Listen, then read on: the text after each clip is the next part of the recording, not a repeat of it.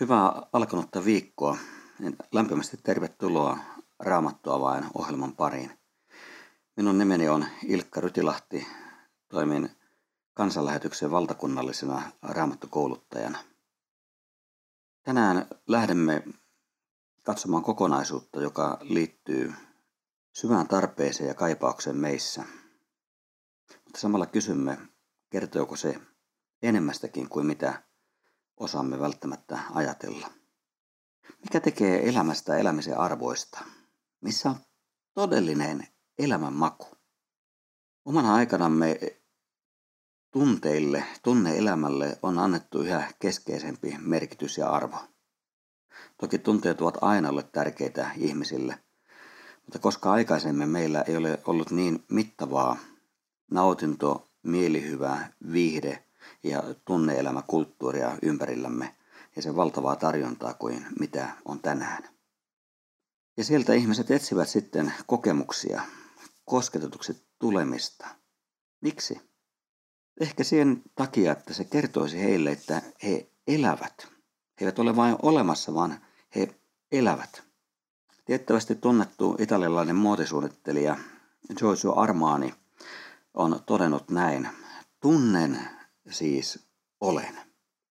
Kun suomalaiset urheilijat menestyvät jossakin kansainvälisessä urheilukilpailussa ja sitten sen jälkeen heitä haastatellaan, niin takuu varmasti siellä haastattelija kysyy, miltä nyt tuntuu.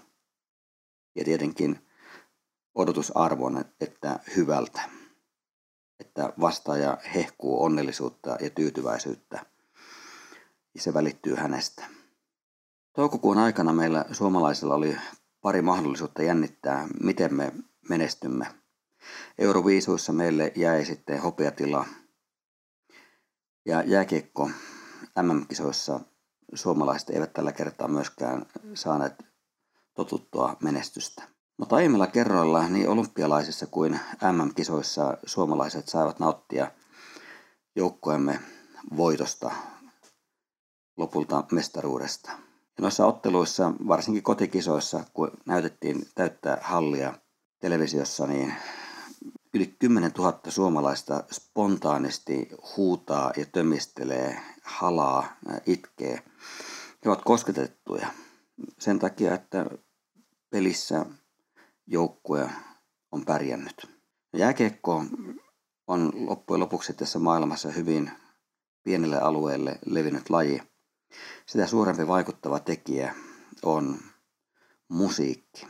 Musiikilla on aivan mahtava ja valtava voima koskettaa todella syvältä.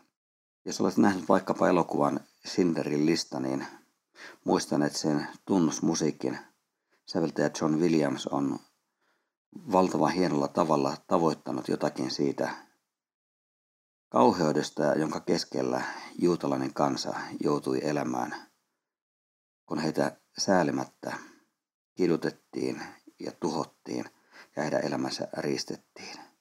Se on jotakin niin sanomattoman murheellista ja hirvittävää, että sitä on vaikea sanoiksi pukea, mutta Williamsin musiikki on mestarillisesti tavoittanut sen, mitä tuo aikakausi merkitsi. Valitettavasti oma aikakautemme myöskin näkee sitten Ukrainan sodassa yhä edelleen pahuutta ja ihmiset tulevat kosketetuiksi tavoilla – jota he eivät haluaisi. Ystäviä, rakkaita kaatuu, haavoittuu. Koti ja kotiseutu tuhoutuu. Miljoonat ovat joutuneet pakolaisiksi. Elämä on raiteiltaan. Tällaista kosketusta me emme kaipaasi, silti se löytää meidät. Me etsimme toisenlaista kosketusta. Meillä on syvä ja tarve ja halu tulla kosketetuksi. Se voi olla fyysistä kosketusta, mutta yhtä lailla ei-fyysistä, persoonallista tai ei-persoonallista. Kun tapaat ystävän ja hän antaa sinulle lämpimän halauksen, se on persoonallinen ja fyysinen. Ja kun katsot sitten vaikkapa jonkun kuuluisan maalarin maalausta satoja vuosien takaa, niin se maalaus on ei-persoonallinen, vaikka sen tekijä on persoonallinen ja se kosketus on ei-fyysinen. Kosketus voi olla paitsi luonnollista, niin myöskin yliluonnollista.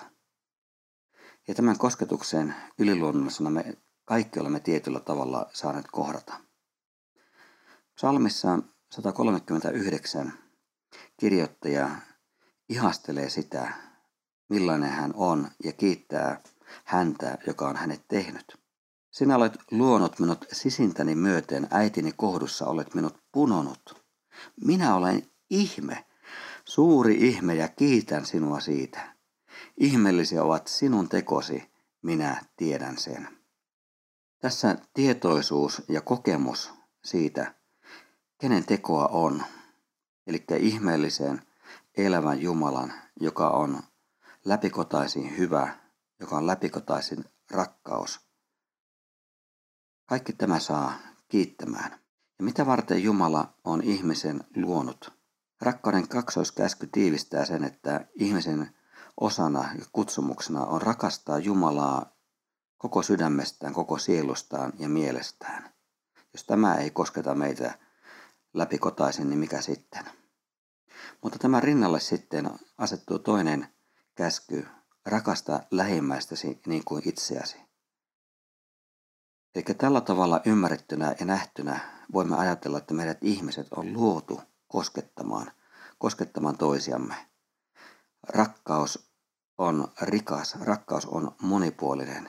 Sen takia näitä koskettamisen tapoja ja muotoja on lukemattomia. Ja tämä on pohjimmiltaan syy siihen, miksi me haluamme tulla kosketetuiksi.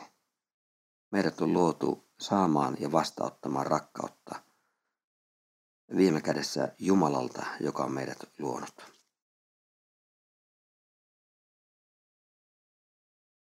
Tervetuloa Raamattuamaan ohjelmaan. Jatkamme viikon aiheesta Jumalan kosketus. Minun nimeni on Ilkka Rytilahti. Olen kansanlähetyksen valtakunnallinen raamattukouluttaja. Tänään meidän aiheemme on täyttymätön kaipaus. Viime vuosidan ehkä tunnetuin kristitty ajattelija, uskon puolustaja, entinen ateisti, kirjallisuuden professori C.S. Lewis kertoo erässä kirjassaan brittiupseerista. Tuo upseeri oli ollut öisessä autiomaassa, mutta tällä kertaa tuo yö oli järisyttävä, todella poikkeuksellinen. Upseeri kertoi vaikuttuneena, miten tuossa öisessä hetkessä hän aisti Jumalan valtavan läsnäolon. Öin ja autiomaa levittäytyy ympärillä. Tähdet valaisivat dyynejä. Poissa oli päivän armoton porotus. Ja tällä tavallakin tuo ympäristö itsessään on jo puhutteleva öiseen aikaan. Mutta nyt siis upseri tajusi läsnäolon, ei pelkästään ympäristön. Ja tuo upseri oli sen johdosta siis äärimmäisen vaikuttanut. Se oli koskettanut häntä syvällä tavalla. Tällä kokemuksella oli hänen tietty vaikutus. Sen jälkeen Jumalan kuvaaminen sanoin vaikutti hänestä lattialta. Hän tajusi, että hän ei voi sanoillaan välittää sitä, mitä hän on lopulta kokenut. Vain avata jotakin siitä. Toisaalta, jos joku puhui hänelle Jumalasta, niin se yhtä lailla tuntui merkityksettömältä sen takia, mitä hän oli kokenut. Mutta riittääkö meille ihmisille se, että vaikka me kaipaamme kosketusta ja kosketetuksi tulemista, että meillä voisi olla jokin tällainen valtavan syvä kokemus, kosketus siitä, että Jumala on ollut aivan lähellä. Psalmissa 19 psalmin kirjoittaja pukee sanoiksi jotakin siitä kokemuksesta, minkä lukemattoman moni ihminen on kohdannut luonnon keskellä. Ani harvalla varmaan on samankaltaista kokemusta kuin tuolla upseerilla, mutta monilla sitten on kokemus tästä.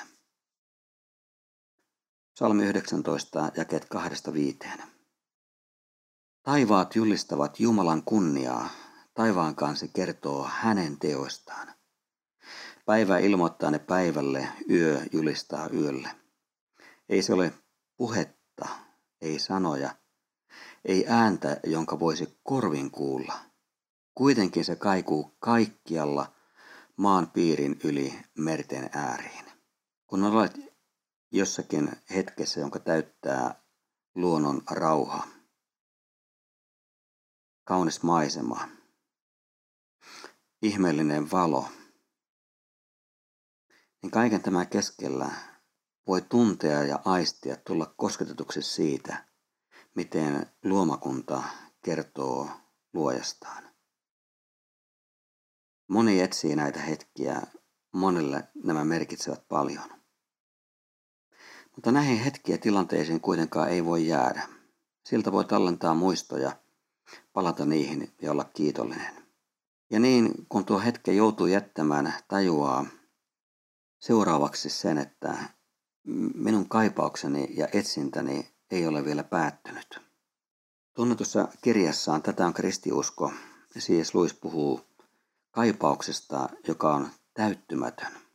Jos huomaan itsessäni kaipauksen, jota mikään tässä maailmassa ei voi tyydyttää, voin vain tehdä johtopäätöksen, että minua ei ole tehty tätä maailmaa varten. Ja tässä Luis puhuu siis siitä, että ihminen, joka kaipaa tulla kosketetuksi, etsii näitä tilanteita, hetkiä, tapoja, voi joutua huomaamaan, että mikään tässä maailmassa ei riitä.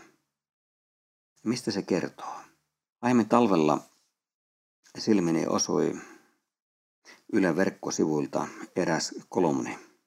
Siellä YK-lakimies Alexander Puutio kirjoitti kolumnin otsikolla Nykyyhteiskunta ei tarjoa elämälle uraa suurempaa tarkoitusta. Ja hän kuvaa elämänsä kulkua näin. Elämääni ovat rytmittäneet lähinnä erinäiset tavoitteet vaikkapa omasta kodista ja tohtorin tutkinnoista taloudelliseen riippumattomuuteen. No nämä ovat valtavan hyviä asioita ja kun ihminen näitä elämässään sitten kuka ties saavuttaa, niin se voi olla suuri ilo ja tyytyväisyyden aihe. Kuitenkin hän jatkaa, valitettavasti yksikään näistä tavoitteista ei ole vielä muuttunut tarkoitukseksi, eivätkä pankkitilillä kasvavat numerosarjat tai ylennykset tuo ohikiitävää hetkeä pidempää tyydytystä. Tässä on kaksi merkille pantavaa seikkaa. Toinen on se, että ihminen on etsinyt tästä maailmasta mielestään parasta, sellaista, joka voi tyydyttää hänet, eikä ole löytänyt. Ja toinen se, että me olemme tehneet tästä maailmasta ikään kuin suljetun umpion. Sen takana, se ulkopuolella ei ole mitään. Ja sen takia sitten meidän elämämme kääntyy sisäänpäin ja supistuu. Toisella tavalla keväällä kirjoitti siitä, mikä voi ihmisen elämää todella pohjaa myöten koskettaa ja muuttaa. Professori Mikka Ruokanen totesi näin. Ihmisen elämän laatu vaikuttaa eniten hänen suhteensa tuon puoleiseen. Vain läheinen yhteys luojamme, varmuus siitä, että lyhyt elämämme tällä planeetalla ja ikuinen kohtalomme sen jälkeen lepää Jumalan armon varassa, antaa meille perimmäisen turvallisuuden ja elämän mielekkyyden. Ei sitä anna ura, ei sitä anna taloudellinen riippumattomuus, ei koulutus eikä koti. Mutta Jumala voi koskettaa meitä niin, että tuo perimmäinen turvallisuus ja mielekkyys on löydettävissä tänäänkin.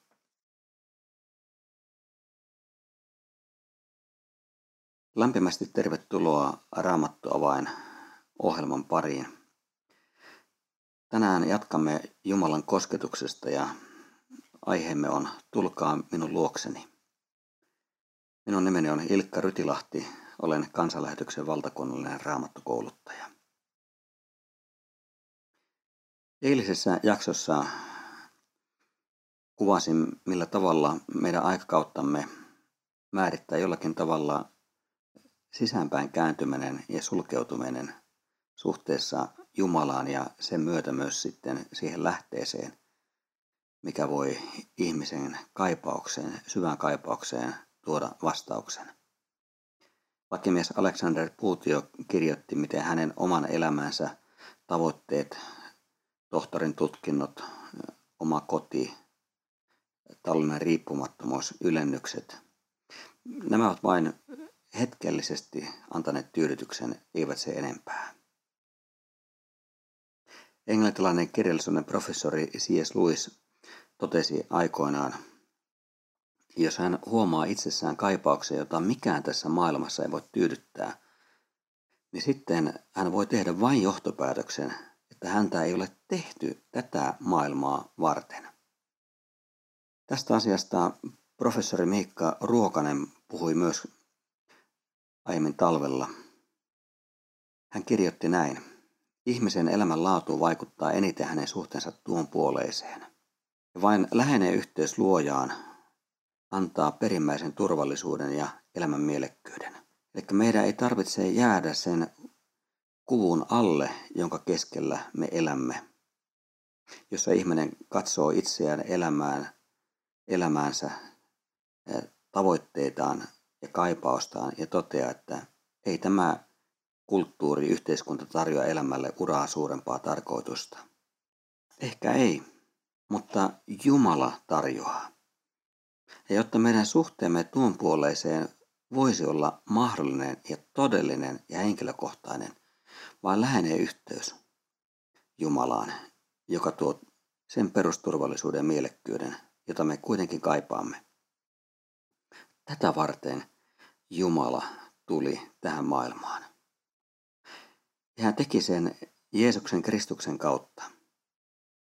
Jeesuksen persona, Jeesuksen teot, sanat, opetukset, ne kaikki olivat valtavan koskettavia.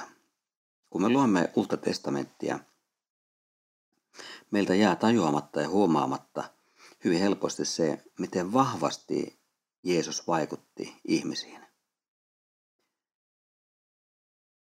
Kaikin tavoin Jeesus oli oikeastaan sellainen huutomerkki, elävä huutomerkki, joka haastoi, joka pakotti kysymään, että kuka tuo mies on. Sillä hän kohtasi ihmiset sellaisella taidolla, sellaisella viisaudella, sellaisella vallalla, sellaisella hyvyydellä ja rakkaudella ja voimalla, että se ei jättänyt ihmisiä entiselleen, vaan he olivat kosketettuja. Ja ihmisistä tuntui, että he eivät löydä vastausta siihen, että kuka Jeesus oikein on. Ei tunnu löytyvän oikeaa kategoriaa. Jumalan sana kertoo meille sen, kenestä on kysymys. Kolossalaiskirjeen toisen luvun jakessa yhdeksän Paavali kirjoittaa, hänessä on jumaluus ruumiillistunut koko täyteydessään. Eli sen takia kaikki ne tilanteet ja hetket ja kohtaamiset, joita Jeesuksella on ihmisten kanssa, ihmisten, jotka ovat sairaita, ihmiset, jotka ovat lyötyjä, ihmiset, joiden elämä on rikki, ihmiset, joilla elämässä ei ole toivoa, vaan toivottomuutta. Näiden ihmisten elämään Jeesus toi Jumalan todellisuuden, oikean avun oikea aikaan, sillä tavalla, että ihmisen kaipauksen, ihmisen nälän, ihmisen janon Jeesus pystyi tyydyttämään. Hän ei tuonut heille vain vapautusta siitä, mikä heidän mielestään oli heidän päällimmäinen ongelmansa. Kun hän paransi sokean tai kun hän paransi ramman, niin totta kai tuolla ihmeellä oli valtava muuttava vaikutus tuon ihmisen elämään. Mutta Jeesus ei tullut tuomaan vain ajallista terveyttä. Hän tuli tuomaan näkevät sisäiset silmät, joilla ihminen tajuaa, kuka Jumala on, millainen hän on. Jeesuksessa ihmiset tulivat Jumalan koskettamiksi. Tämän takia ensimmäisessä kirjeessä Johannes heti sen kirjeen alussa saattaa kirjoittaa, mikä on alusta alkaen ollut, minkä olemme kuulleet, minkä omin silmin nähneet, mitä katselleet ja käsin koskettaneet, siitä me puhumme, elämän sanasta. Johannes puhuu jostakin sellaisesta, joka on kaikkien muiden ihmisten ja tapahtumien yläpuolella merkitykseltään. Ja tämä todellisuus, Jumalan todellisuus on tullut Jeesuksessa. Ja sen takia, kun luet uutta testamenttia, niin huomaat, mitä tällä kosketuksella oikein ihmisten elämässä tapahtuu. Se muuttaa heidän elämänsä. Kun he ottavat vastaan Jeesuksen uskossa, eivät vain hänen apuaan, ajallista apuaan terveyteensä tai johonkin muuhun itsessään syvään ja kipeään ongelmaan, vaan hänet itsensä. Jeesus sanoi, että tulkaa minun luokseni, te kaikki työn ja kuormia uuttavat, minä annan teille levon. Tämä on kääntymistä Jeesuksen puoleen, sen vastauttamista, mitä hän on, mitä hän lupaa ja mitä hän vaikuttaa yhä tänäänkin. Ja tästä jatkamme huomenna. Katsomme, mitä Jumala on joidenkin tämän ajan suomalaisten elämässä tehnyt, kun hän on koskettanut heitä heidän elämänsä todellisuuden keskellä.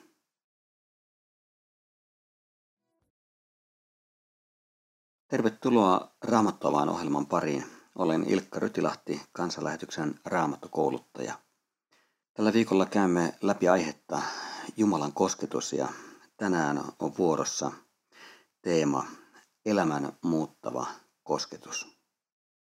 Minkä takia kaksiosainen raamattumme vanha ja uusi testamentti keskittyy uudessa testamentissa Jeesukseen.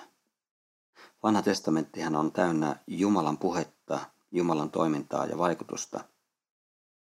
Itse asiassa samasta asiasta on kyse myöskin Uudessa testamentissa. Jumala tuli pojassaan ihmiseksi keskellemme. Professori Mikka Ruokanen kirjoittaa aiemmin menneenä keväänä tällä tavalla.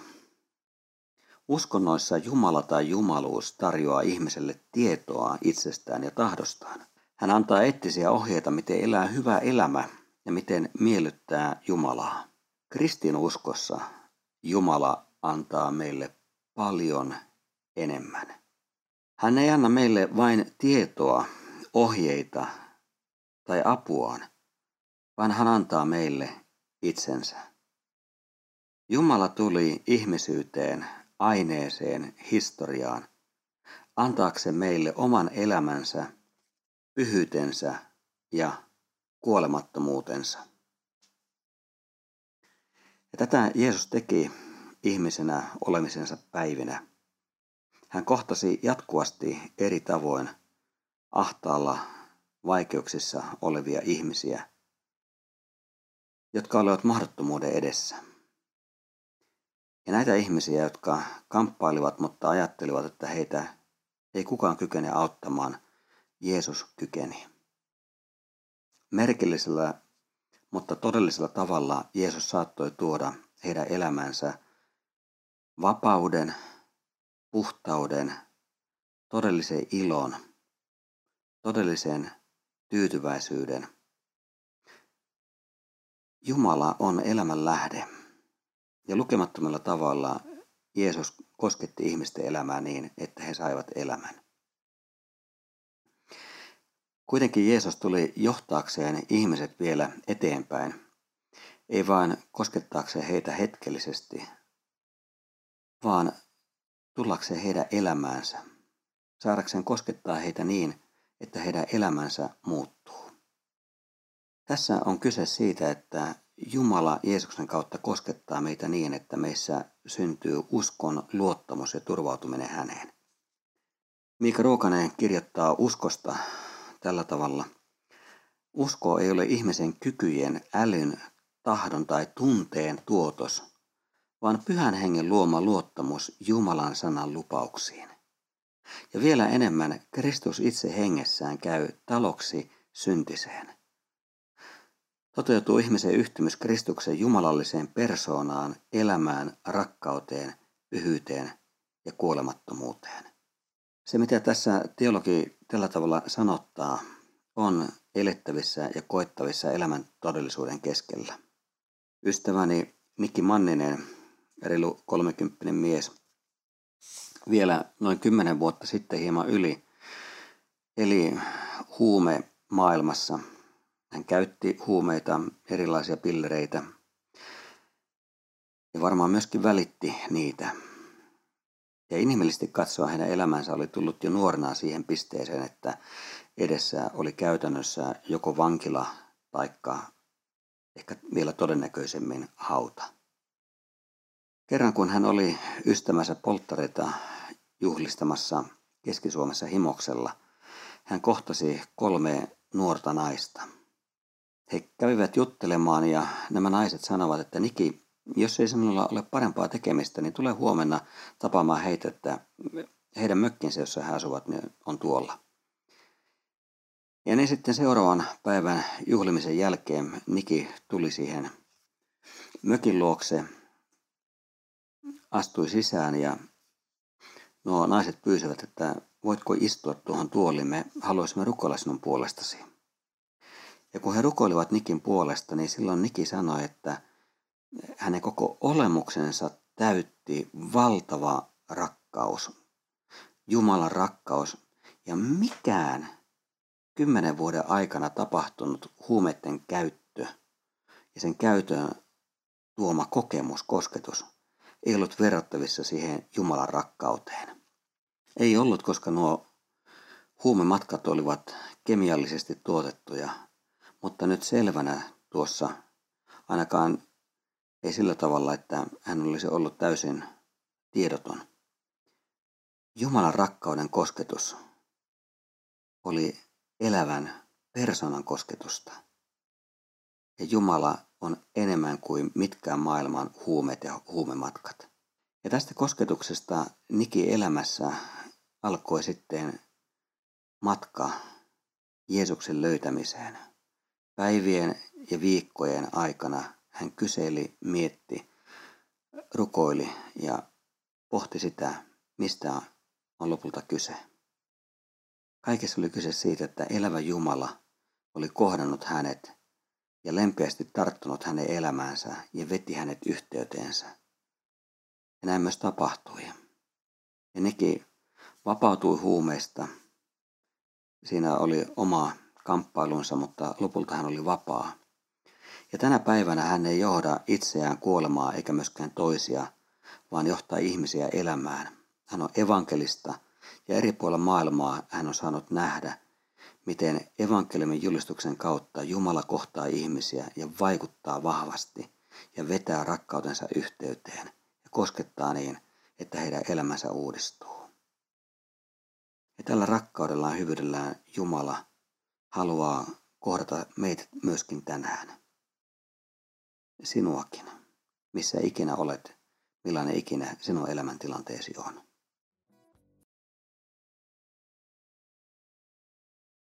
Lämpimästi tervetuloa Raamattua vain ohjelman pariin.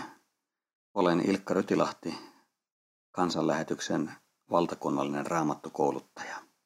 Tänään päätämme viikon kokonaisuutemme aiheesta Jumalan kosketus. Jeesuksen veli Jaakob kirjoittaa kirjeensä neljännen luvun jakeessa kahdeksan. Lähestykää Jumalaa, niin hän lähestyy teitä. Tämä on meille siis lupaus, että me voimme käydä Jumala yhteyteen.